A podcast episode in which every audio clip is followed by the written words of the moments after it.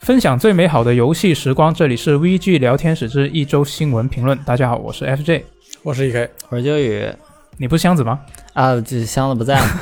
我是瘦下来的箱子。啊，对，箱子他是、本周他是肠胃炎了、嗯，啊，所以就在家休息。对，所以大家也要照顾好这个自己的身体。那他肠胃炎的话，这周就是阿罗不在，箱子又不在的第一周，他俩同时不在的地对，方，同时不在的第一周行多了一个计数的方 式，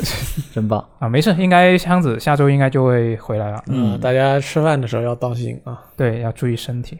那这周的新闻，其实我感觉也没有太多很重磅的新闻，嗯，但是对于这个喜欢 DC 漫画的人来说过年了，啊、也不至于吧。就但是也算是有一些大事，就是这个啊、扎导剪辑版的正联这终于是放出这来还了不算过年，我靠！啊、那就是证明你是非常粉丝，我没有那么粉丝，那所以你就过年也就过只过四个小时，有点短啊。那没有，挺长了，挺长 了。你看那个春晚也就到八点到十二点了，对 吧？对对，差不多是这个意思。我们昨晚就嗯连夜看了，真的是连夜看。可以，到这个我们最后再聊哈。对我们先最后再说聊今天的新闻。是，先说今天的新闻。那本周首先第一个，我觉得比较重要就是我们在呃看正联的同时嗯，啊，他就是 S 一这个偷袭，我们，没错，这样就偷袭我们，现在还的好年轻人偷袭我们老还选手。好这个苏活当时是在，所以就嗯，安排了一下。那就是本周是这个 S 一开了一个发布会啊，就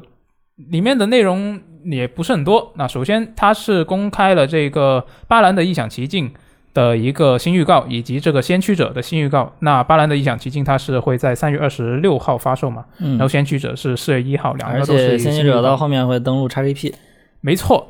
那这两个游戏就它只是公开新预告，我们就不多说了。嗯，那另外比较重要的就是这个《奇异人生》系列的新作，嗯啊，就是这个《奇异人生本色》，你也可以叫它《奇异人生增色》好，啊，出 color 好像现是在是赞译名是吗？啊、应该是正式了吧？啊，正式名就叫这个了。应该是对。 Cool 那反正它就是已经公布了，就已经发售日也定嗯了，九月十一号。那它是会登录这个 PS 五、PS 四以及 x S、x S 以及这个 Xbox One 和 PC。那嗯跟以往不一样的就是，它这次不会拆分那个章节了，嗯，那挺好直，接一次过就放出来。买到玩到爽到。嗯，那本次的这一个新啊、星座，它的主角是一位亚裔，然后他的超能力呢、就不再是像之前那样啊、回溯时间什么的，它就是一个叫做共情感应的超能力，就是他可以感受到别人的感情，没错，错，可以吸收以及操纵他人的情绪嗯，啊。这个我觉得你这个超能力，要是他自己控制不了自己的情绪，会不会很危险呢？那他他有说就是好像我看是别人可以影响他，他有说他可以影响别人吗？呃，按照他我不知们道官方的说法是可以的，啊、就可能他有一个什那我觉得么还挺强的，能力的成长吧。啊，就可能一开始他连自己都控制不了，然后后面就可以控制啊越来别越人了厉。害，对，啊，但是他我我看他这个介绍的话，我就想象不到他的玩法要是怎么样。就毕竟他这个描述不像是什么时间回溯那样比较直观的，能嗯够知道他的玩法。我觉得有可能会像那个这之前那个一个电影叫什么《头脑特工队》，嗯里面不是有各种小人儿吗？啊，我没看过红色的、蓝色的，然后我觉得他可能会每个角色里面每个角色他都有一个代表的颜色，比如说这个人很热情，然后他就看到他就是红色，然后你可以通过这种来来观察他，然后影响他的感情，然后把他变蓝啊或者把他变绿啊之类的。变绿，变绿可还行啊。不知道啊，到时候看一下，因为它毕竟这一个新的预告里面也没有太多实际的部分，就到时候看它公开实际演示是怎么样了。那我觉得值得提一下，就是它这一款新作呢，就不是之前《奇异人生一》跟二的那个东 Not 的工作室来做的， 啊而是那个《风暴前夕》，就是那个初代的前传，嗯的工作室做的。那当时他这个直播的时候是说，这一款作品他们是从二零一七年开始就做，做到现在做这么早，对那估计内容很丰富呀、哎啊、你要这么理解，我毕觉得竟也做了可这么以。久，对吧？对，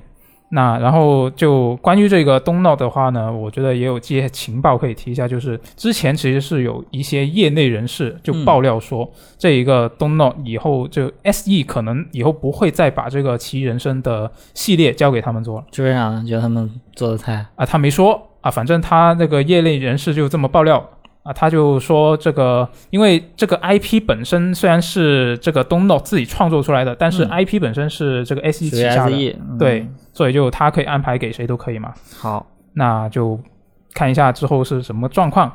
啊。然后顺便说一下，就是 S 一还公布了一个《奇异人生》重制版合集啊，就听名字就知道了，之前的几款作品都在里面，嗯，就是这个《奇异人生》啊，以及二代啊，以及这个啊《风暴前夕》嗯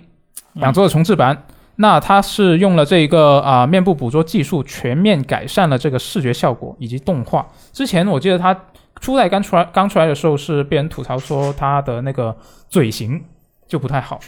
就不太真实，就有所嗯以这点次假。改了，对，这里改了。那我觉得还行，比什么只改了一个高清贴图的还是良心一点。嗯，那是那是。嗯然后这个合集呢，它将会在今年的秋季推出。嗯，那如果你购买了这个刚刚说的这个《奇异人生本色》的终极版，你就可以在九月十号直接提前获得这一个合集。哦，买一送一，对，但是你得买终极版。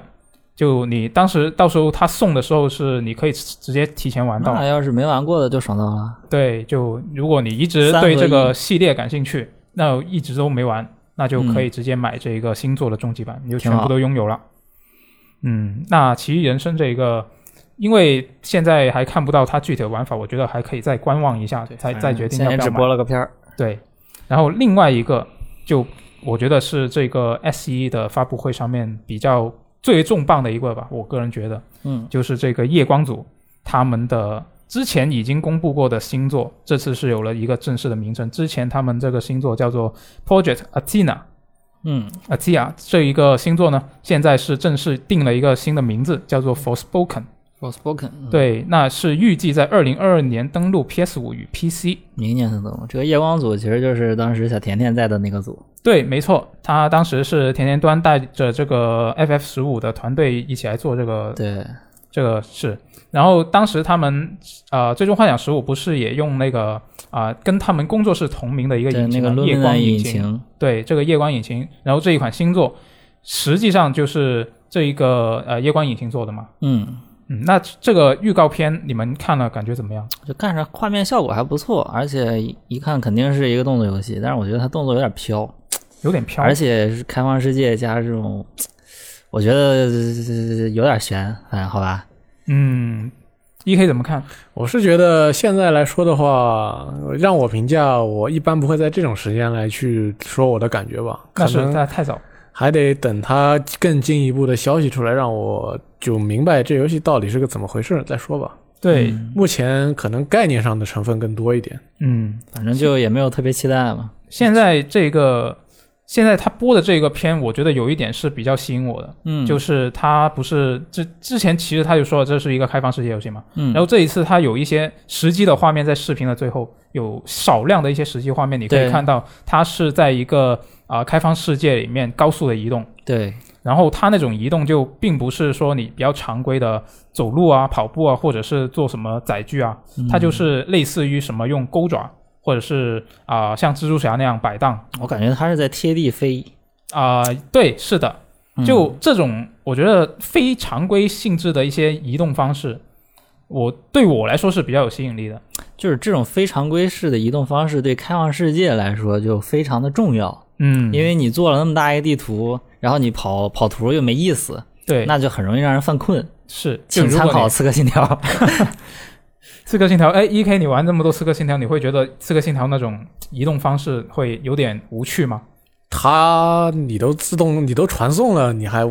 有什么无趣？啊，那倒是，就是你非要不然要不然就是你给玩家一个传送的方式，要不然你就把那个跑路做得有趣一点。嗯对，我觉得这是很这个重要的是，但是其实说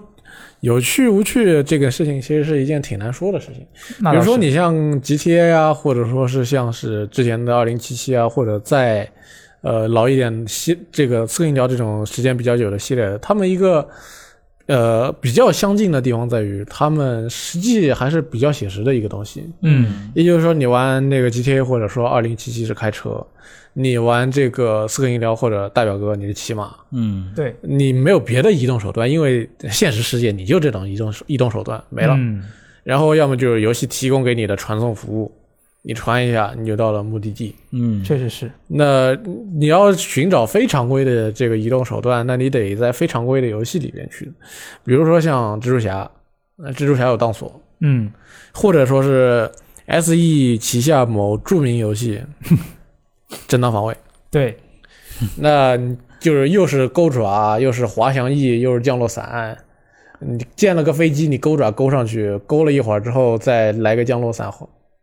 呃，滑一会儿。那他这个刚光赶路，你就在那边操作个半天，那确实还挺有意思的。嗯，这个可能就取决于这个游戏本身它先天性的那个设定适不适合做这种东西。那这款游戏，我觉得它肯定就适合了，因为你看它这个预告片，虽然它没有明说啊，但是从它预告片看出来，就是它里面那个女主角一开始穿着的衣服不就很现代吗？就感觉他是一个穿越人，对，没错。然后它出现在了一个呃，又是旷野，又是森林，然后又有怪还有兽，龙，对啊，又有龙，这是很很幻想风格的一个世界。嗯它是不是就是一个现代的人穿越了过去他不是一个龙傲天的故事，啊？然后你看到他的手，他手上面戴着一个呃，我也不知道怎么形容，像是一个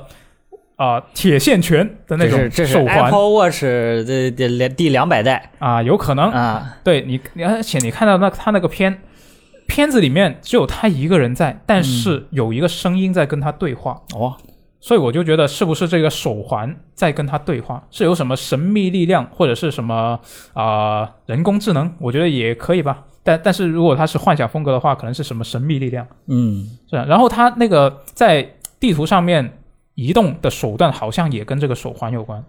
那我怀疑啊这个到时候这暂时个还看玩不出法，来，对对我对，觉得那还它还能用这个手环开开开一个盾，嗯，有一些魔法还能什么扔个石头球把人家定住之类的，对啊，或者是召唤一些藤蔓啊，嗯，我觉得都应该都跟他戴着这个手环是有关系的。嗯，但是就这现在也只能猜嘛，就还是得等它公开了。嗯，那除了这一款游戏以外呢，这个发布会其实也没有太多很重磅的消息，这个基本上就是这次最重磅的一个消息了。但是本周还有其他比较多的一些关于 S 1的消息，我们来也来看一下。啊，首先就是这个野村哲也，哲野也村他是在啊、最近接受了法米通的采访，嗯啊，就介绍了这个二月份公布的几款 FF 七系列的作品的新情报。那我总结一下，其实啊、首先第一个就是那个游飞篇，就是《最终幻想七重置版建奏》里面的准备要推出的这个游飞篇，它本身因为已经是个 DLC 了，所以他说呢是不再有为这个重置版推出 DLC 的新计划，就嗯可能就只有这一个了、就下一个就是新作了，没错，然后他也提到了这个游回篇里面啊，就会有新的魔晶石和新的召唤兽可以用，嗯但是呢，你只能在新篇章里面用，就是对你你不就是能在前面的那些就是让章你节觉得买吧有点可惜，不买吧你又看不到点东西，啊，对啊，就这种感，觉，哎，就还是粉丝来说肯定会不会错过这个，嗯就我觉得是可以考虑一下。然后另外一个呢，就是之前公开的那个《最终幻想七：昔日危机》，就是那个涵盖全剧情、全系列剧情的那个章节式的手游，嗯啊，它是确认所有章章节都会免费提供嗯啊，在额额额外付费的一些内容呢，基本上就只有武器的扭蛋。那官网其实它也已经写着了，就是它是一个游玩免费，然后道具氪金这样的一个系统。这是真 FF 七重置版，啊，没错，是的。然后他还提到了这这款作品，它里面还会有一些原创的剧情章节，比如说它一并公布的那个吃鸡手游《最终幻想七：第一战士》，里面是设定在一个神罗战士体系还没有建立之前的那个时代嘛。嗯然后那一套那一段比较前的剧情也会在这一个《昔日危机》里面是有一个专门的章节。反正就会有一些其他的番外的故事，对，就基本上整个系列就从头到尾都会呈现在里面。就反正你要是真的喜欢，你就都去玩一下，对我到时候肯定会玩这个游戏补一下课、可以，啊。嗯，E K 有什么想说吗？呃，我觉得我我不是很看好啊，我就觉得这种哦，是吗？手游吃鸡还借着个 FF 七的这个世界观，啊、呃，我觉得它这种游戏，我我虽然我在这里不能评价它好不好，因为我也没玩过，嗯但是我还是觉得这种搭配起来怪怪的感觉，我好像还是不太觉那得你看能做得 S 特 E 别这好场发布会的主要目的就是告诉你，我们现在我们以后就是一个手游大厂 了，向着手游的方向发展，其实所以我们要把所 有的 IP 都做成手游。其实吃鸡这一个，我感觉就是他们是尽可能做一点，就怎么说，能够，因为你毕竟你那个《昔日危机》，它是整个是免费游戏，嗯，然后可能应该我猜应该会设计成，就算你不充任何钱，你也也能玩得很开心的一个类型，我猜的。呃，它手手游肯定里面有一些氪金要素的嘛，对它，还是为了赚钱嘛，对要不然它也没必要出手游。 那是吧这个吃鸡手游，我觉得它可能会是一个更着重于盈利这方面。嗯，对，嗯，那我觉得也行啊，就是你给，你可以把它理解成奶一波嘛，你就喜对把它理解成 F F 七下一步的奶粉钱。是奶粉钱 对，你就充一我点，觉得充一点可以来支持一下小甜甜。你不投，我不投。F F 七第二部啥时候才能出 头？是不是？ 那你这个态度不对啊，我只是觉得不太看好。你这个已经说的是它肯定不好，但是你们刻意点支持一 下。对，支持一下啦！那 S E 现在已经这么难了，你看看那个巴兰，他肯定赚不了钱那我觉得你们还是多支持一下漫威复仇者，那才是啊 S 那也 E 行真正寄啊那予也厚 对望那的也游对，戏。都可以，都可以。是支持一下，支持一下啊！反正现在他也没有公开太，就是没有太详细嘛，嗯，就到时候看他等他开这个测试，我们可以去试一下。可以，就是玩过再说嘛。对，玩过现在再也不说。好定论，对，是吧？现在我们也是瞎说嗯，啊。然后除了这个《最终幻想》之外呢，这个《古墓丽影》啊，今年是这个《古墓丽影》系列的二十五周年嘛，那所以 S 1就在微软商店和索尼的 PS Store 上面上架了《古墓丽影：最终幸存者》三部曲。啊然后它这个合集里面呢是包含重启的三部曲和所有的 DLC。那如果你在四月一号之前购买这个合集呢，你只要以只能只只啊、只需要以这个四折，就是一百五十五点六港币，就可以买到三款古墓丽影，没错，就约合爽死大了概是一百三十人民币左右三合一劳拉。对，如果你之前是对这个系列一直感兴趣，但是一直没有尝试，嗯而且之前的白给你又刚好都错过了，那可以考虑一下直接买这个合集，嗯，女杀人魔三部曲，就是不知道下一步会不杀会爆再重启。再重启可还行。那你就看 SE 重启的重启，对，这我觉得猜一下它之后会怎么发展也比较有意思，因为它这个三部曲到最后暗暗影这一部不是口碑不太好吗？嗯，就我感觉这三部一部比一部好像不太行。对，啊，就就刚出来的那个啊、重启的第一部嗯好像口碑还挺不错，还还可以，对，对，二代开始就滑坡了，嗯然后暗影就开始好多人喷，就所以我觉得猜一下它之后会怎么发展也是挺有趣的。希望 S E 好自为之啊。哎，好自为之。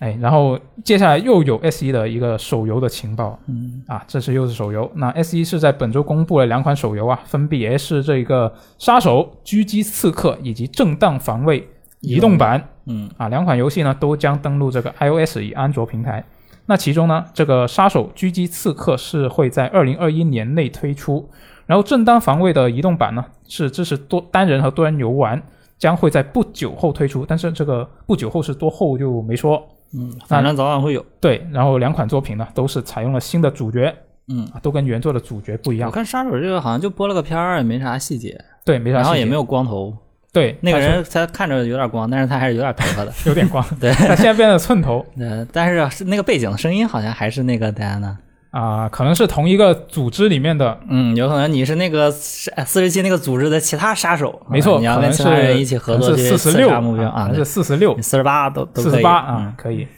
然后这个这个正当防卫这个手游这个宣传片儿，我看着就特别有这种国产吃鸡手游的那种既视感，你知 道吗？真的吗就？那那这这就尤其这种画面，一帮人停在那个镜头前面，然后尤其是那个那个女角色的那个脸，就特别像。就我国内某大厂做的手游的角色，你知道吗？ 你你你就是想说特别 CF，我懂的。 哎，对，然后你其实打上一个那个什么和平精英的 tag，我觉得一点都不违和，呃，上面给你挺来神个。秘的啊，不知道为啥出出一个这样的宣传片儿对他这个宣传商片上，你随时都可以截个图，上面打个穿越火线。啊，对， 这种感觉，哎，其实我觉得这种吃鸡游戏，你加了一个它有一个系列著名的这个钩爪系统嗯在里面的话，我觉得应该玩起来应该会比较有新鲜你感用吧。手机是怎么玩呢？这样玩吗？手扭着玩儿，手游玩不转吧？对，我觉得那也是很神秘那也啊是很神秘。对，到时候看一下它具体是一个怎么样的素质。再说这个游戏是以这个拆东西让你为爽点的，嗯，这不知道这个手游如果性能做不到的话，那是不是就拆不动了？对，而且它看起来好像还是可以至少四个人合作的。应该也是组队竞技的那种对，吧你？看它后来蹦出来那么多人，那肯定是拆包啊，那这手机顶得住吗？嗯，那也许就不能拆了，顶多在这画啊画面上面给你来点爆炸效果，就这样了。嗯然后那人在天上到处乱飞，没准也是个吃鸡，我嗯怀疑。那我觉得多半是吃鸡了，啊、嗯，嗯对，应该是。也有可能是四人合作，但是手机上面你玩一把很久的四人合作好像不太合适。嗯对，，就大概率还是吃鸡，应该是。哎，到时候等他这个实际演示公开了再看一下，毕竟他现在只是播片嗯，对，啊。然后啊，S 一的这个消息我们就看完了啊。本周呢，我觉得有一个非常重要的新闻，就是这个索尼它是终于公布了这个次世代 VR 的手柄啊啊虽然，VR 只是手柄，在 VR 的这个地方要喘一口气，没错然，后手柄啊，是手 柄。啊我觉得索尼这件这次算是做出了点样子，因为以前上一代这个 VR 的时候，大家都做头盔，但是只有索尼没做手柄，拿了个 PS Move。啊，对他们啊还是上对个时代的技对，术你来看的别人那些就是真，就是以 PC 为基础的那些，嗯像什么 Vive 啊、Oculus 啊之类的，他们都有自己的控制器嗯，啊，不会让你在这个游戏里边拿着键盘鼠标去玩。对，对，但是呢，这索尼给你这个当年呃，这个 PS 3 PS Move 剩下来的这些玩意儿，嗯，感觉上一代就像一个试水的产品，这一代真的是认真做了。对，所嗯以说上次你感觉这个索尼说是说它 PSVR 是同类产品当中最便宜的，嗯，对但是为什么你这边就用了个 PS 3时代的 PS Camera 跟 PS Move？对，就是因为这个，所以它才上是不是最便宜的？呃，所以这次让你感觉更正经了啊！这个真的是他们在做 VR，嗯 感觉索尼要好好来了。对，那这一个啊、新的手柄呢，它的外观设计其实是用了这个像是阀门厂的嗯那个 Index、那个手柄类似的设计。呃，对，但是我在想，它能不能识别你的每一个手指呢？它有这个它环儿的话，据它的介绍是可以识别，但不是每一个，它但只至少是说了有那个触碰，啊不是，它是说你不必做它的那个按压动作，它也能嗯识别到。其实我觉得，我猜它应该就是跟现在 Oculus 上面在用的那个是类似的。但就是是 Index 它其实是可以单独的识别五根手指都可以了，就很强。那那个那个多贵啊！但是你得它，考虑我觉得它做成这个造型的话，就不能识别，就有点说不过去。嗯，对不对你这么说也可以，我觉得但你觉得它为啥把你的手那个地方给它包住呢？难道是怕你摔倒吗？没有那个那个环，它其实也说了，主要嗯是为了定位，哦，就是那个环是定位用的，主要是。然后它其实也能探测到你手指的动作，嗯但是就啊、我看它的描述应该是跟 Oculus 现在的那个是一样的，就是你的手指、你的拇指、食指以及中指这三只手指，它是能够探测哦，到你我的动仔细作的。看了一下这个图，我觉得应该不能。你知道为什么吗？为什么呢因？为它是一个腕带挂在手腕上的，而不所以啊是把你的手绑在那个手柄上，这样你就不能把手张开，对你一张开它就掉下去了。对，嗯还有一个问题不就行是，啊、对，既然它一一张开会掉下去，那就是你玩的时候可能不能是那种只有你一个人的环境。啊、对，另外呢，就是毕竟它看起来是个无线的，我比较担心它的这个用电时续间。航是啊吗？感对感感觉好像也应看不到在哪应该儿还插好电池。就我觉得现在，因为毕竟这个 Oculus Quest 2它出了那么久，嗯，然后索尼那边肯定也是有参考过，对，就可能嗯它一代、二代已经出了那么长那么长时间了，一代比较长，然后二代现在也不短了，这个时间他们肯定是有研究过，就是参考学它有什么比较好的地方。我觉得它这个手柄的形式应该也都是参考了像啊阀门厂啊以及 Oculus 啊他们两家的这个嗯就毕竟它是后出的嘛，肯定对要吸取一下前辈的经验。没错，嗯所以我看到它这个设计之后呢，肯定就觉得啊，它进步很大。但是嗯我也有一点不满，就是你刚刚说的，它没有做成那种，就是可以把它绑在你的手掌上，对啊，你就不能真的像你说的不能张开手掌。对啊，但是我觉得这个不用担心，因为之后肯定你这么在第某三宝方上，配件儿是没吧？错，你就会看到很多第三方的配件，可以。是这个倒是不用太担哎，心我。还有一个疑问啊，它这个是是什么呢黑色的，嗯，跟我的 PS 五高端大气的白色主机不配套，那你 那么它可以，的头盔会不会也有可能是黑色的呢？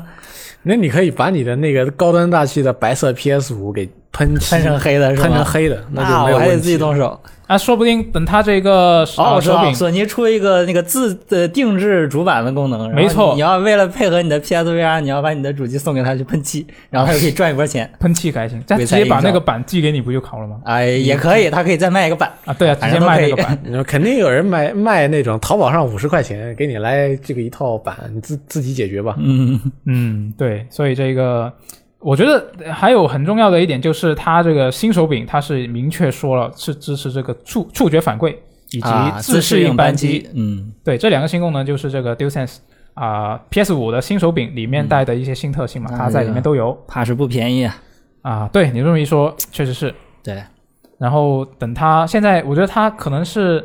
因为它在之前二月份的时候，它就已经啊、公开过，就是它自己宣布，索尼自己宣布是正在研发新一代的 VR 系统嘛，但是它也说不会在二零二一年内发售。然后它现在啊三、月份，它就来公开这一个次世代的手柄，先公开一波这个手柄。我觉得按照他这个节奏，可能今年公布手柄，明年公布头盔，然后后后年公布游戏，然后再 发售。嗯，我觉得头盔差应不该多不会那么晚吧？头盔有可能 E 三的那个时间段或者 TGS 的那个时有间可能，段，对，我觉得是最慢的，最晚的，我们再过一年，二三年肯定能看见 它了，至少对吧？我觉得保个底，我自己猜应该是明年就能有。嗯，他他说不会在二一年内，不会在今年内嘛？嗯那他就今年内公布不发售，然后然后明明年发发售售。因为它要有一个宣传跟试玩的时间嘛。对如果说是今年这个，比如说 TGS 这个时间段公布外形的话，那么万一今年 TGS 就是说能允许一部分媒体人去的话，说不定现场还能试玩一下，嗯，啊，对那嗯我觉得然后有可再给能你做个夏日课堂二什么之类的。啊挺夏好日课堂二可以该玩啊了。那夏日课堂二现在还有触觉反馈，你就可以明确的感知到你在游戏里面摸到那个铅笔的那个触感啊，可那以你还不如说沙滩比沙滩排球 VR 呢。啊。沙滩排球可以，你就可以明确的摸到那个排球的触 感。是，爽到了，是那个索尼的次世代的 VR，我觉得我个人是比较期待，就嗯毕竟在之前现在已经有那么哎多，的，但是你不是已经有那个 Oculus VR 吗？到时候如果出的话，你买吗？那我就是期待它会不会有更爆炸的性能以及更爆炸的价格。哦，更那我爆炸觉的得价格更爆炸的性 能和更爆炸反的向价爆炸格，你肯定不不可能兼得。啊，那那是那对是吧，就那看你情况是。更期待它有更爆炸的性能，还是更爆炸的价格？那如果我觉得这个可能还是最终看它游戏阵容嘛，我觉得它应该也不会卖特别贵，对，对，应该是它的肯定不会比主机，可能跟主机差不多吧。对。啊该出一不会比主机贵太个多真正的黄牌空战 VR 了。嗯，黄牌空战，哎，你觉得黄牌空 战 VR 游戏的话，用这种移动式的手柄那会肯不定会？肯定还是操纵杆，放心吧。对，我觉得也嗯是。哎、那那你觉得它会不会？假如它真的有《黄牌空战》的 VR 新游戏出在这个次世代的 VR 上，你觉得它会不会出一个配套的新的摇杆？会有这一个什么自适应扳机、触觉反馈的这一种？我觉得它不会专门为了游一个游戏出，但是有可能有一些第三方的手柄厂商会出。呃，如果你说索尼我自己做这样一个摇杆的话，那只能用来玩一两个游戏，对，太亏他们了。估计不会这么干。那但是但是他们之前做过那个光枪，也不是没有可能。其实他们当时都就想着，我索尼 PS 3也出体感，那我出个光枪，说不定以后有很多游戏会用到。 行吧？哎，那个光枪是 PS 三时代出的吗？对，那哦是 PS 3行吧，那当我没说。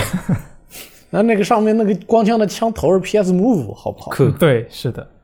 啊，所以期待一下这个，我觉得应该等今年下半年应该会有消息，我猜。嗯嗯等等呗，反正它早晚公布了，这个东西已经有了，对，对吧？是的早晚的事儿。嗯，然后说到这个 PS 五呢，啊，这一周这个又有分析师他就说，PS 五是已经成为了美国历史上销售最快的主机，啊，就是这个知名的数据分析机构 NPD，它旗下的分析师就透露，这个 PS 五从发售出啊四个月之后，美元的销售额。来看的话呢，这个 PS 五已经成为了美国历史销售速度最快的游戏硬件了。嗯，不过由于这个产能的问题，二月份美国最畅销的游戏主机就还不是 PS 五，就还是这个 Switch。嗯那 Switch 是已经连续二十七个月占据美国最畅销主机的主机榜的榜首任天堂天下第一。啊，天下第一，没错。然后这个 NPD 它就表示呢，这个 Switch 的总销售额已经超过了 DS 系列，然后成为了任天堂旗下啊 V 之后的第二畅销的游戏硬件。啊，我是在想它竟然还没有超过 V，可啊这还没有，才这才几年了。再等 V 等那个时候是那是超级蓝海，对啊一堆 Wii 卖了多少非玩家在那边买着玩，你 V Fit 这种东西，Switch 是达不到那种它吸引玩家以外人群的效果的。，嗯，那你觉得，如果 Switch 出了那个升级版本，它还是叫 Switch 的话，它还能算成 Switch 的销量吗？嗯，你这个问题问的好那你就得看你算你是不是把 PS 四 Pro 的销量算哎 PS 对，四、就很很很神秘哈，你不知道。如果万一它出了一直在出 Switch 的强化版，没准有一天就超越 V 了。 出来出去都是 Switch，对对哎对，一直不不管出什么样都是叫 Switch，那可以啊，那就可以期待一下这个 PS 五，看什么时候能够稍微追赶一下这个 Switch 的销量。哎主要是产能不足，那大家现在想买都买不到，没办法， 对，没办法，我还没买到啊，我们大家都还没买，都还没买 到。还没买到。我觉得适度的缺货，说不定也有那种饥饿营销的效果呢。嗯，那倒是现在是真饥饿， 真机你卖不出去，饥饿营销是为了让你买更多，但是它现在真的没货。唉，等只能等。嗯，太菜了，加油啊，索尼！这索尼，然后索尼这一周呢，它是又有一个新的工作室了嗯啊，也也不能说是它的怎么说是它投资的一个工作室嗯，啊，就是这个前《刺客信条》制作人这个杰德·瑞蒙德对，他是《刺客信条》第一部的制作人，没错，就之前他也不只是负责过《刺客信条》，他也负责嗯过挺多的。挺多挺多项目。对而且好反正像呢是个程序员出身。对，是的。然后他反正这一周他是公布是在这个蒙特利尔是成立了一家新的工作室，叫做嗯 Heaven、黑文黑哎文蒙特利尔这地方是人杰地灵啊。人杰地灵，没错。然后呢，这家工作室呢是由这个 SIE 投资嘛，嗯然后首个项目是一款 PlayStation 平台独占的全新 IP。是啊，那可以 SIE 方面呢是说对这个项目充满了信心，嗯，啊，那当然是充满信心才会去投资它啊。然后这一个啊，杰德·瑞蒙德，他之前其实从他的行业经历来看，就除了他在最初在这个啊 E A 里面当制作人，以及在索尼当程序员，好像基本上大多数的经历都是跟这个。艺呃，就是创意方面没有太大关系，就他都主要还管是理管层理，对，是，所以就我觉得单纯从他在育碧这么一个项目管理非常成熟的一个大公司出来，嗯，他的项目管理经验肯定是很强的。就是所以他就的这个游戏的流程制作流程应该没什么问题。对但是你不知道他能脑子里有个什么想法，可以可以给你做出来。对，这些就不好可能猜还得看他这个工作室里面有什么其他的一些对，大佬，嗯，完全不知道是款什么游戏。对，就还没有什么情报，所以就只能等他公开进一步的一些啊、信息了。然后呢，我们来看下一条新闻啦。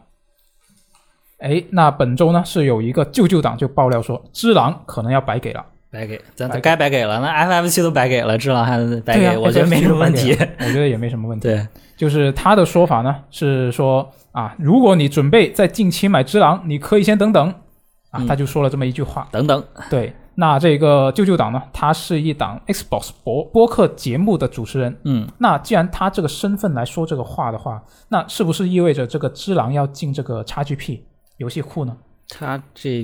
批啊，我觉得可以。对啊，我觉得是有可能的。但是啊，那这里有个但是，但是就是呢，就他其实在上个月他也曾经准确的爆料过说，这个《最终幻想七》重置版嗯，进会免的消息、哦，原来是他说的，啊，对他他说了，竟然后是你。对他那当时我觉而得且。这个应该稳了呀。他当时说的那个句式跟这次也非常的相似啊。嗯他当时说的是，如果你还没买《最终幻想七》重置版，那么确保你在三月份订阅了这个 PlayStation Plus，可以，叫很很像的句式，是不帽是？子戏法。对，那所以那究竟他暗示的是要进 XGP 还是要进会免呢？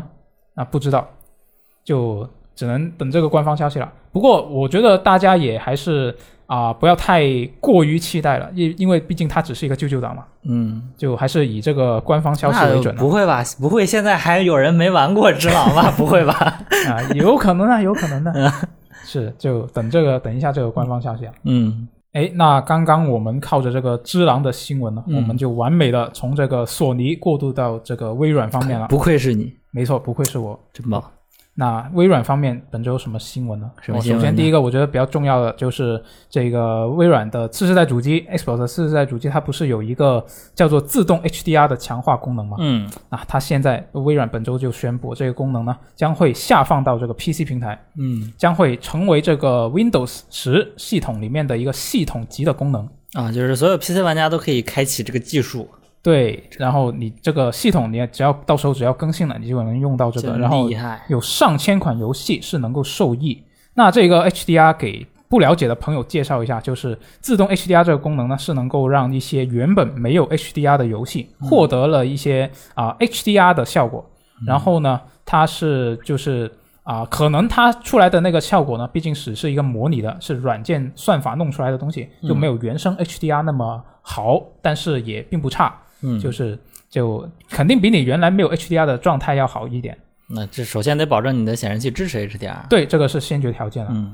然后这个目前这个功能呢是在这个 Windows Insider 的内测版本里面测试，然后距离这个正式版推出还有一些时日。嗯那这个 PC 上说到这个 HDR，其实我自己以我自己个人的经历来说，啊、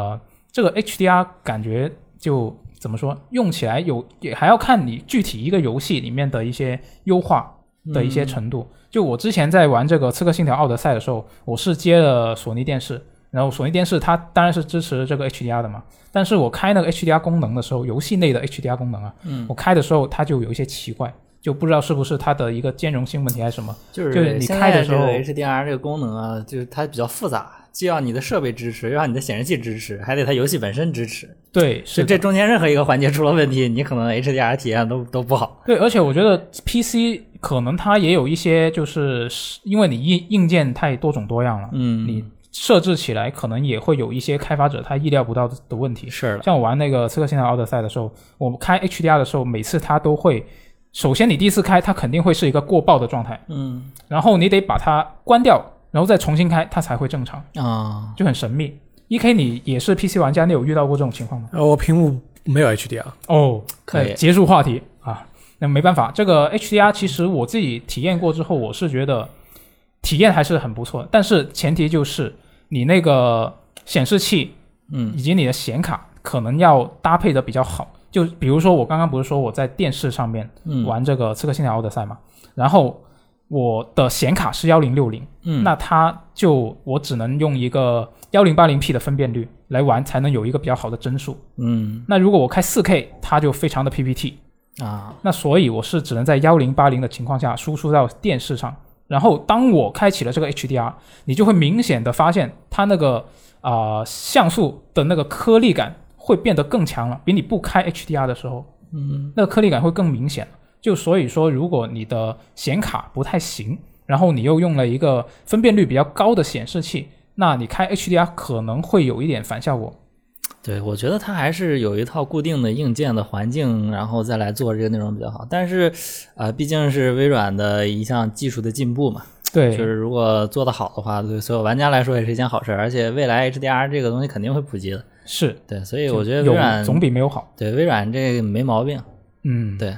就现先搞在吧，对，现在 HDR 的显示设备比不 HDR 的还是贵不少。嗯，就我之前买电视之前也查过一段时间显示器卖多少钱嘛，嗯而且你显示器上面有很多坑，就是 PC 用的显示器啊，它里面有一些，它说支持 HDR，可能它只是支持 HDR 的信号输入，它并不支持 HDR 的显示，是吗？就非常的嗯还有这种骚。。没错，他他只写一半儿那个对，介他绍说我支持 HDR，就其实他意思是我支持 HDR 信号输入，嗯但是显示是没有的。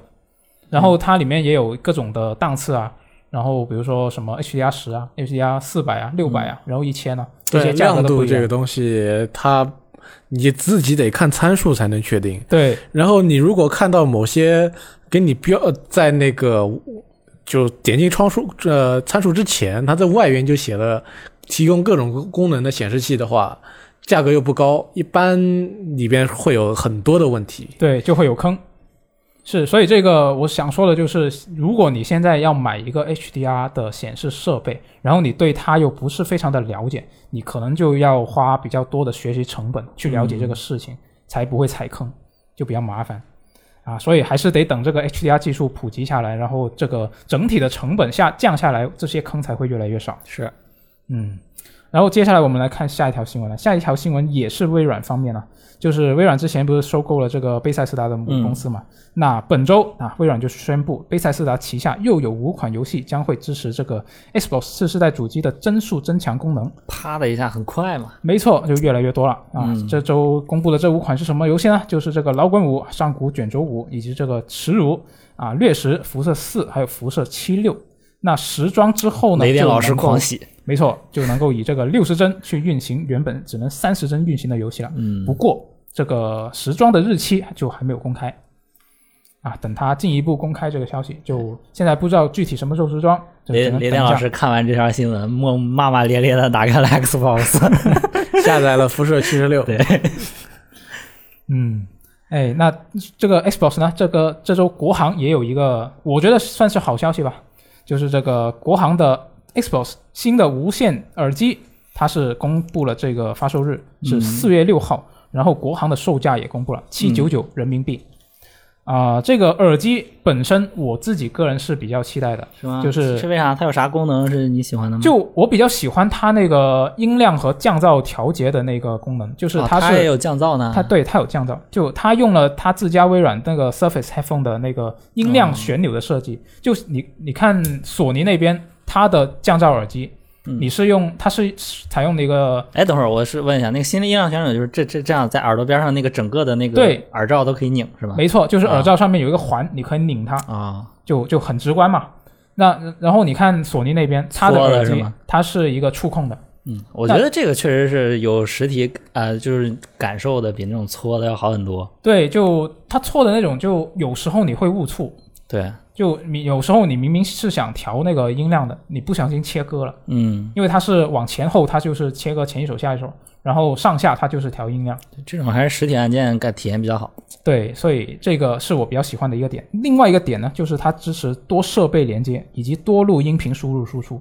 简哦单来说，就是你可以一边用它连着电脑玩游戏，或者连着 Xbox 玩游戏，你一边还可以用它，因为它是蓝牙跟无线双模嘛，嗯，你一边连着一个游戏设备，然后另一边你还可以连着你的手机。其那实手机连来电话了，方式其实比起你手机来电话更方便的是方，就大家可以。一边听 VG 聊天室，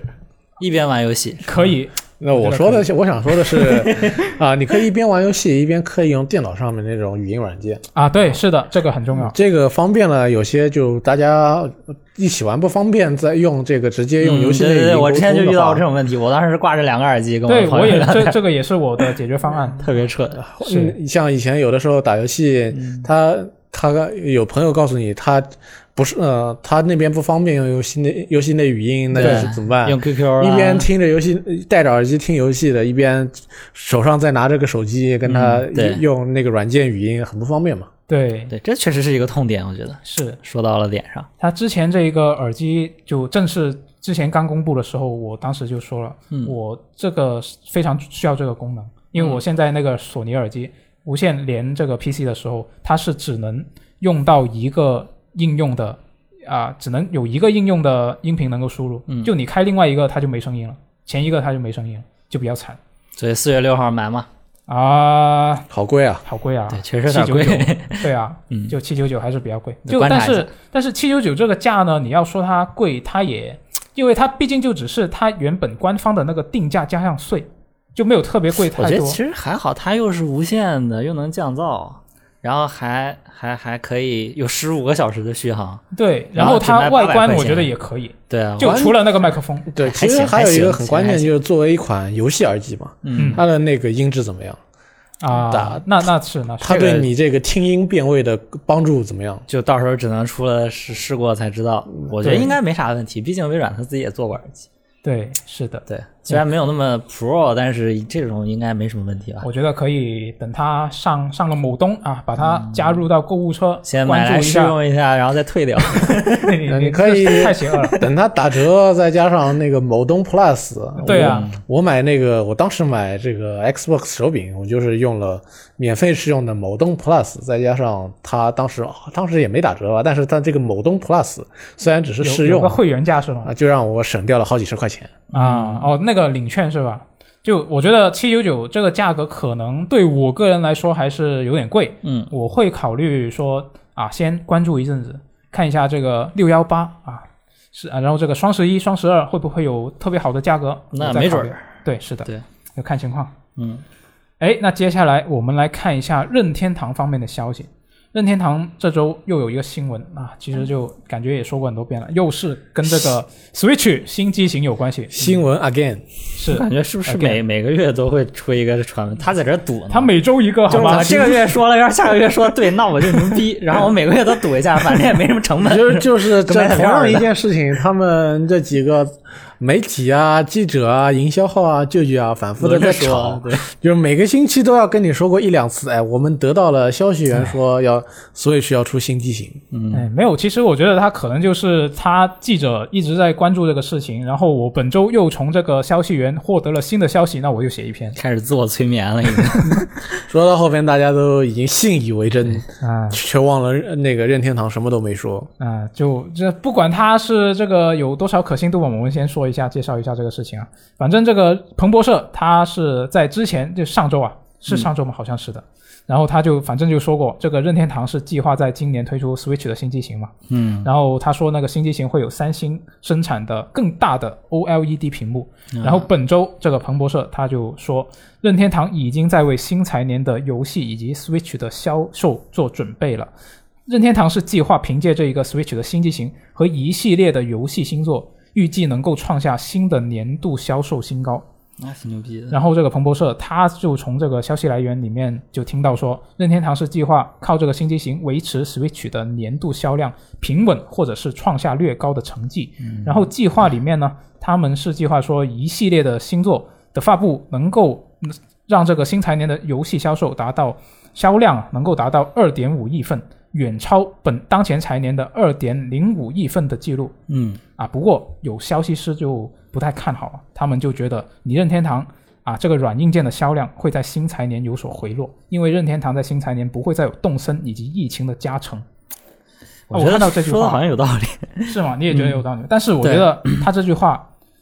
他说新财年不会有疫情的加成，那国外疫情我觉得还挺凶啊但是结束了吗有那个什么呀？有怪物猎人呢？啊！好，还有疫情啊？就就我觉得他他这个说法，嗯，他说没有动森，我觉得是对的。就是你比起二零年来说，动森确实是相对来说热度是降下去了。嗯，但是疫情这一个，我觉得应该二一年，我个人是还是不太乐观，因为我今天也来查查了一下，就是这个日本和美国的疫情方面的数据。首先就是这个三月十八号的数据，哎，我觉得日本现在疫情是不是好点儿？好点儿啊，但是还是不太行，因为你看看这个数据啊，三、月十八号，日本全国新增病例是超过了一千四百六十人，然后啊，近一周每天都在一千的上下浮动，就是这个新病例。然后美国就更恐怖了，那当然它嗯美国人就人比较多，已经躺躺倒认锤了，已经。对，就它是啊，三、月十八号当天这个新增病例是超过了六万人，嗯，然后近一周呢都是在四五万上下浮动，嗯有时候三万，有时候六万，就是浮动。嗯，然后呢，这个日本确实是像你说的，它是最近是这个疫情有一点点好转。啊，十八号，它这个日本首相他是宣布，这个东京都以及周边的埼玉县、千叶县以及神奈川县的紧急状态会在这个二十一号解除，嗯但是它的宫城县呢，就还是比较严重，所以它的自行它地方就发发布了这个紧急事态，就将会持续到四月十一号。嗯，就我觉得新财年至少怎么说，在夏天之前可能都还是比较严重。哎，我觉得吧，你看日本，它最近其实还在管控，嗯，其实跟之前的差别不大。但是你看，像美国这种，它就一直是无所谓的状态，它该吃吃，该玩玩，那可能对它这个销量也没有太大影响，呃嗯对吧？问题在于，像那个疫情第一波刚来的时候，大家其实是很恐慌的嘛。嗯当时那个时候，全世界很多人是不敢出门啊、不敢买东西之类的。那么在那个时间段，而且当时又是这个全世界就管控，应该算是整体来说是比较严的一个状态。那那个时候确实是在疫情的加成下，很多人没法出门，嗯那就买个游戏，那么大家一起玩。那那个时候肯定是有疫情带来的游戏行业的加成的嘛。但是现在就算这个疫情这个数字可能还在往上涨，就新每日新增，但是很多人已经不当回事儿了。嗯，对，啊，你这么说有道理啊，我没想到这一点。你看美国现在是这个一年多过去了，是不是疫情它这个每天的上涨是人呃这个每天确诊人数已经比过去多了好多了？嗯，对，但是就是在这个数字下边，反而有很多人已经是越来越不在乎了，啊，那觉得反正都这样了嘛。习惯嗯了就好了。心态发生了变化。对对，都说反正我这一年下来我也没得，嗯， 那或者说可以反正一年下来，你看这个也就这么回事儿，我也已经适应了这种生活了，那我可能就不是很在乎了。啊没事，哎还有那什么呢？还有怪物猎人呢？我觉得怪物猎人肯定又能拉一嗯波。对，你看，就像现在这种疫情状况啊，你上周我们不还说嘛，还有个英国的逃犯要跑到外边去买实体游戏，啊，对，是那他都不在乎了，你觉得嗯就没病也没被通缉的人，他在不在乎？有道理啊。有很多人，当然有很多人在乎，但是也有很多人不在乎嘛。嗯，那么不在乎的人肯定比去年多了好多。那确实是。你在想，日呃日本同样是发布了两次这个紧急状态，第一次发布的时候要求这种公共娱乐场所嗯都不许开，对，你看街机厅关了一家又一家，电影院也不许不许你去，呃，演出也都没有了，大家都在开那个无关客线上 live。嗯，那现在又不一样了，那街机厅好多人照去，呃，那个现场演出就是说演唱会，有些小型的 live 呃小型的场子里边的都允许坐人了。嗯，虽然隔得很开，电影院早就开了嘛。嗯，你看这个《鬼灭之刃》啊、EVA 啊，都好多人都去看了。对那心态已经完全不一样了，虽然都是紧急状态宣言。嗯啊，那确实是这一点我没考虑到。那随着时间的发展的话，你在如果在明年的三月，就是说明年的现在这个时间段，就算还有疫情，那大家对它的防范的程度也会降低，而且现在疫苗都有了。嗯，我现在虽然不敢说有了疫苗之后一年之内我们就能够恢复正常，呃，就到了明年这个时候，世界上很多地方疫情的这个因素会降到很低，不很难说会真的有这样的一个事情。但是随着打了疫苗的人越来越多，他们的活动也会越来越放得 开。嗯，确实是，那就证明这个分析师他的预测还是有道理的、啊，所以我觉得这个新财年这个任天堂可能真的就会迎来比较大的挑战，嗯，但是它既然它里面计划这个爆料如果是属实的话，它任天堂官方肯定是有一些比较重磅的作品是准备要应对这一个挑战，那我们是不是可以期待一下会之后会有什么大作要公布？可以。他之前发布会不是已经公布了几个了吗？斯巴达通二，对，对吧？怪物猎人是啊，我觉得就够了。啊。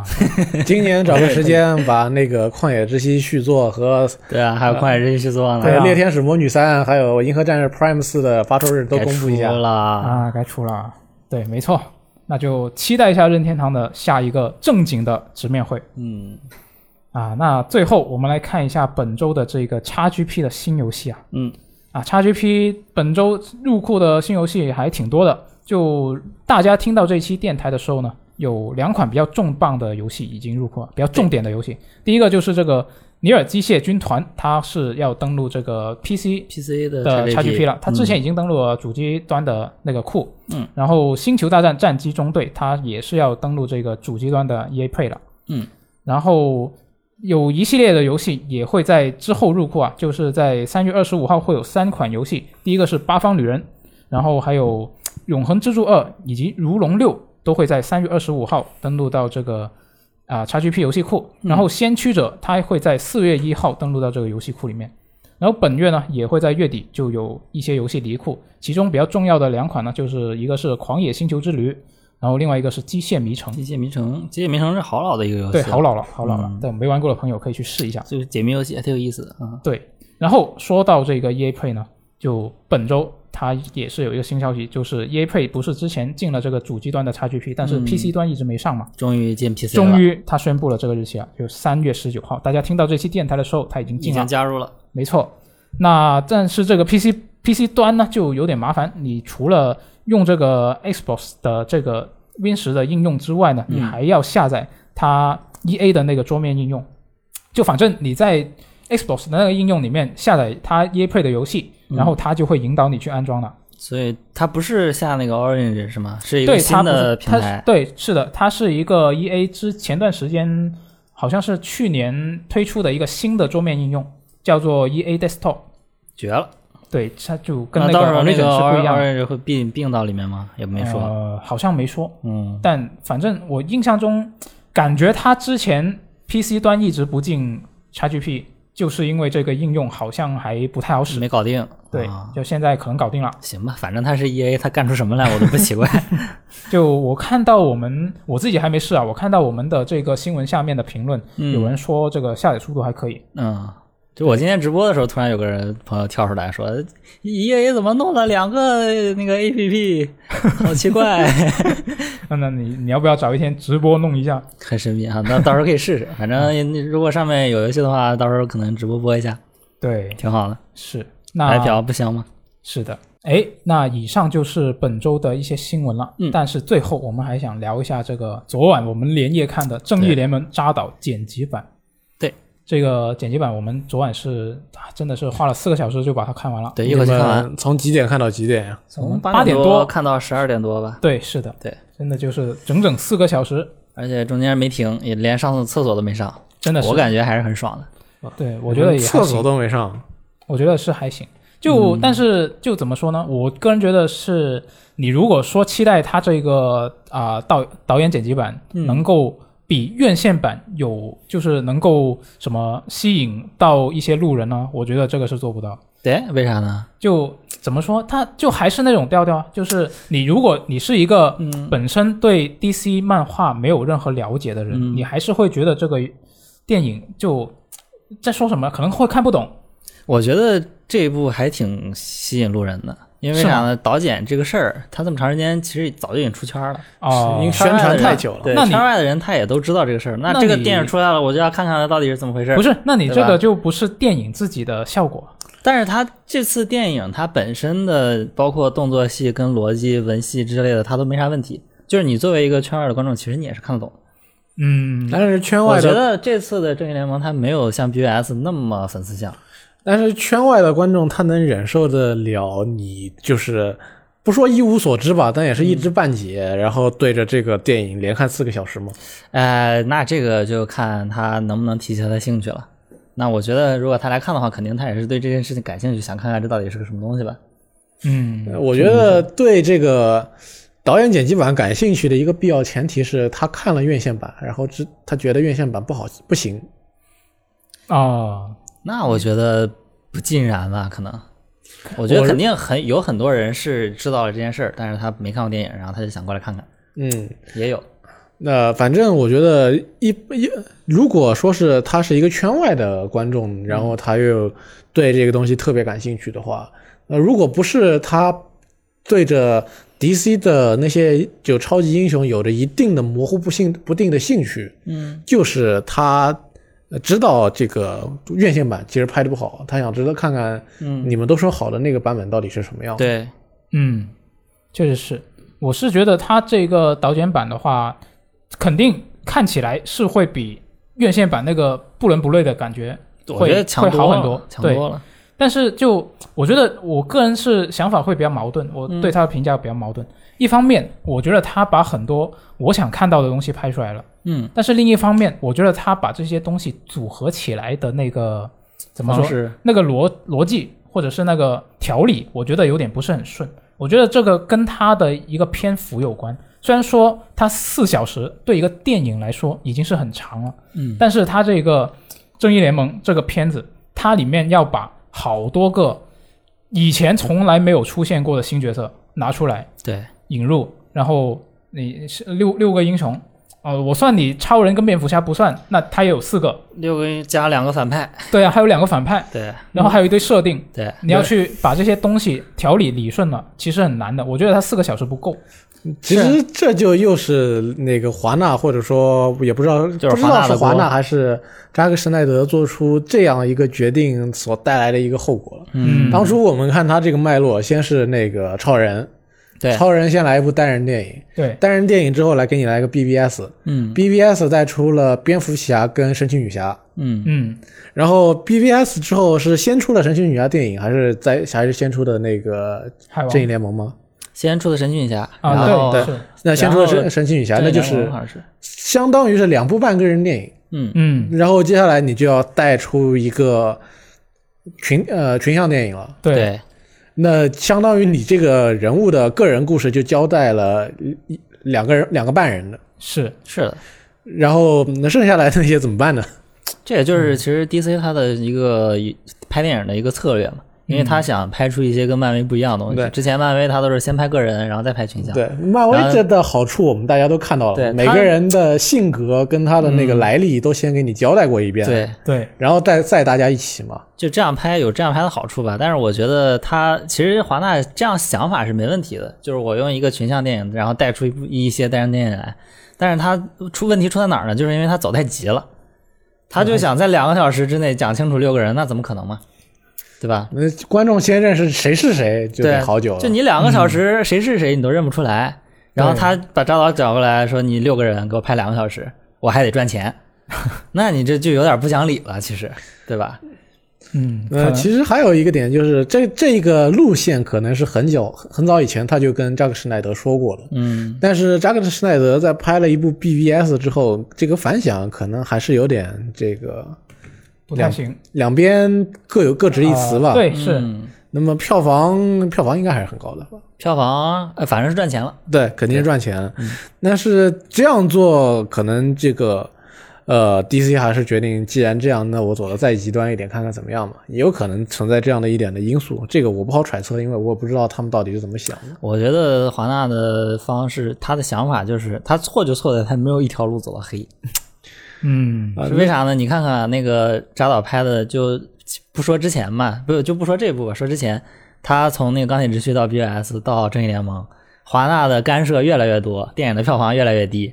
他就想不出，华纳就就搞不明白谁谁才是那个弟弟嘛， 真的是，按啊我说，他单独拍一个超人系列，都比拍成嗯连拍了一段，给你拍个正义联盟，然后又告诉你接下来这个一堆原原先的计划我们执行不下去要好。嗯，对，你看现在，因我我比较喜欢超人嘛，但是你告诉我这个超人个人电影就这一部，以后可能不一定会再接着拍。我看到一个说法，就是说当时 BVS 它最初立项的时候，本身这是一个单纯的超人电影，然后蝙蝠侠在里面只是一个非常次要的角色，然后你是当时说像美国队长三那样？呃，可能是，就是就还当时是最初还是以这个超人作为主线的，然后后来是好像是扎导他是在那个策划案里面提了一下，我们可以在后面呃最后的时候引出一个彩蛋，就是把一箱课时送到了这个韦恩庄庄园，嗯，然后华纳高层看到一下就高潮了，他说卧槽，那你把这个蝙蝠侠多给他多加点气氛啊，让他们打起来啊，嗯，然后就变成了现在这样，呃，然后 BBS 之后，没想到先是超人对蝙蝠侠，嗯超人对蝙蝠侠，我完了没了，还要再来个神奇女侠，我再大打一通之后，三个人还得一起打这个 Doomsday，嗯，嗯。那你就觉得这个故事怎么好像有点冗长？呃，对是啊对，这个就这个确实没得说，但是我觉得扎导在这样的条件下拍出来的内容也挺不错的了。嗯，就我可能我之前是对这个扎导剪辑版的期待有点过高了。你说正义联盟是吗？对《正义联盟》，对，嗯是我昨晚看完之后，我一个感觉就是里面有很多桥段，其实我感觉是很突兀。嗯就它突兀的主要原因就是它里面的信息量太大，但是它要在四个小时以内把它呈现出来，就很嗯勉强。有很多桥段你会觉得是比较像是啊、呃，扎导，我觉得啊，这个我想拍一下，那我拍了，我就把它放进去好了。放哪儿啊？那就找一个随便找一个合适的位置，就比较强行的一些嗯安排有一不些过这本来就是导演剪辑版的特权，对，啊。那也那也是，那也是。嗯嗯因为它不是院线版嘛，所以看的人你姑且先认为它绝大部分都是粉丝嘛。对嗯那其实粉丝肯定是会对着这个导演的行为买账的。那么，其实我我想放什么时候放什么东西都可以，这也是最终搞出来一个四小时的原因。如果本来就是扎克斯奈德去搞这个院线版的话，他也不会给你拍出一个四小时来的。对，最开嗯始那个版本只有三个小时嘛，而且这次的那个最终剪辑权在扎导手里，而且这次好不容易，因为他也不知道自己后面能不能继续拍了嘛，嗯，所以他就想，要不然我就想把我把拍想的拍赶的紧都拍拍，了，然后赶紧给你们看看，嗯哎然后看完以后有没有咱们就再说，对吧？那至少是我觉得还挺不错的，嗯，然后呢，从这个时长来说的话，BVS 应该就很长了吧？嗯，我对记对是两个多小时，对，所以说他搞两部，因为你看超人之后就是那个 BS BVS，神奇女侠之后又是正义联盟，嗯，但是相当于他是隔了一部，他就给你来一个大长电影。嗯，那对于普呃了解不够的观众来说，想让他们安安静静的在电影院里边坐那么久，其实挺难的一件事情。对，确实是，呃，然再加上信息量又那么大，就是说口碑出现这个不均匀的情况就特别正常。嗯，嗯，这个你们觉得扎导之后还有没有机会继续拍 DCEU 的电影？我觉得得看这部导演版上线之后的反响吧。如果卖的呃那个订阅量要多，然后口碑还好，没准真的就是会让他们继续拍了。能赚钱谁不赚呢？嗯对吧？那说不定让他拍这个，直接让他拍那个我流媒体的那个对剧集，也那应该不呃会，我也觉说得。也说不定。呃，你主要是因为 DC 不是说他以前的那个计划已经改了很多了嘛？对，但他还还可以让扎导继续拍自己的这个玩意儿吧，但反正问他都题不连着，是，对吧？问题是之前华纳高层已经开口了，他说，我但觉是华得纳高扎层导没这了个华万纳方高层现在没了， 没了可还行。对啊吧？对，就是我觉得他这高层之前已经就放过这样的狠话，我觉得就可能有点难。他当时是说扎导这个啊、这个系列，它就是一个死胡同。嗯，他说我们这个 DCU 不会把扎导的这些一系列的啊、不会把这个正义联盟导演版放到我们的这个 DCU 宇宙里面。嗯，就我觉得还是比较难。那当然，我还是很想看到扎导能够继续拍下去，因为他，你明显我看完这四个小时，我就明显感觉得到他有很多还想拍下去的东西，对啊但是没来得及，是的，没有资源，没有时间把它对呈现出来。那我觉得这也不是没有办法，就是你 EU 你继续出一院线版的电影，然后你比如说，那你如果觉得扎克施奈德这一次搞得很大，那你可以再给他单独分一个宇宙，叫扎克施奈德宇宙，嗯，哦，呃，接着拍，然后这个扎克施奈德宇宙你就把它放在继续放在流媒体上面，我成本低一点嘛。嗯，那也我觉是得倒不如不拍， 其实，对，但但是对对，真的对于粉丝来说的话，给你两个宇宙，那你肯定不想看，看一个就够了。而且我现在我现在对这个拍不拍续集的这事儿感觉还挺复杂的，因为从又想看，但是又不是，就是从二零一三年《钢铁之躯》上映，扎导加入这个 DC，嗯然后拍电影到现在已经十年了嘛，将近，对吧？嗯，对，就差从不多他开始筹拍，四舍五一入直就到10年了导演版放出来十年了。那你说人这一辈子有几个十年啊？扎导这十年心血全都放在这儿了，而且这次导演版出来他都没拿钱，嗯，对宣。发也都是他自己弄的，华纳还背 刺他，就是各种什么乱七八糟的泄露，那就不说了。猫和不知道老谁鼠干的啊对，猫和然老后鼠就那个，就感觉巨傻逼，你知道吗？这十十年的时间就都给放在这儿了，然后对得出来这么个结果，中中中间过程还这么恶心，是那我就我又想看扎导继续拍下去，但是我又不想看他继续跟华华纳在这掰扯了。嗯，对我是真的就就很矛盾，很奇怪这种感觉，你知道吗？是，确实是。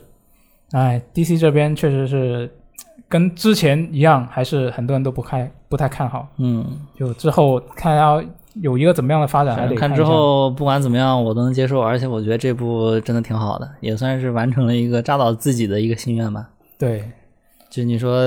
他不是真正的喜欢他，为啥哪来这么大动力、这么大热情推动这个事儿呢？是的四年的时间，是的，把而且这个还有放出那么来多演员去支持他，对啊，说明张导这个人，不管是他的艺术修养还是他的人品，都没什么问题，对，就是就他妈赖华纳。行吧，希望这个以后还有机会看到扎克施奈德再拍类似的作品吧。嗯，对，或者说，如果这电影版里边出现了一些呼声很高的东西的话，就这个导剪版里边，说不定华纳也会有动作。嗯，嗯，就毕竟这个导演版也是一帮粉丝啊，大家一起号召出来的一个东粉西，丝和导演一起努力才能出来。对就这也其实我觉得这件事儿本身都能拍个电影，嗯，对，就是拍一个个纪录片嘛，有才华的导演，但是面对了那个资本的不公，然后还有粉丝的支持，最后战胜了那个邪恶的力量， 然后成功的把自己作品面向了大众，然后获得了很高的评哎价，可以，对吧？那拍完了之后，下一场播放四个小时的正义 联盟然后就播放次，呃，不，下一场播放扎导宇宙的马拉松合集。我跟你说，我应该是下一场先放尾灯版，再放那 个我，操就再放沙堡 版，绝了你看一天啊，把这三部电影都看 完。我觉得真可以。这导演版这件事儿真的是就从来没有过的，嗯，真的扎导真的致敬致敬。是。哎，那聊到这里，我们这周就到到此暂告一段落了。嗯我们就看一下下周会有什么更加重磅的新闻。然后下周应该箱子就会回来了，好，然后下周我们应该还会看一下箱子有没有遇到一些什么新鲜事，我们会在这个新闻电台的后面。假如当周的新重磅的新闻不是太多的话，大家就能够听到箱子跟我们分享一些新鲜事。其分实享箱他子的偷偷去相亲了。分享他一下他呃这两天在医院的见闻。嗯，啊，也也可以。下下那下周问一下他。那我好们下期节目再见，拜拜。拜拜。 Now I've heard there was a secret chord that David played and it pleased the Lord. But you don't really care for music, do you? It goes like this the fourth, the fifth, the minor fall, the major lift, the baffled king composing hallelujah.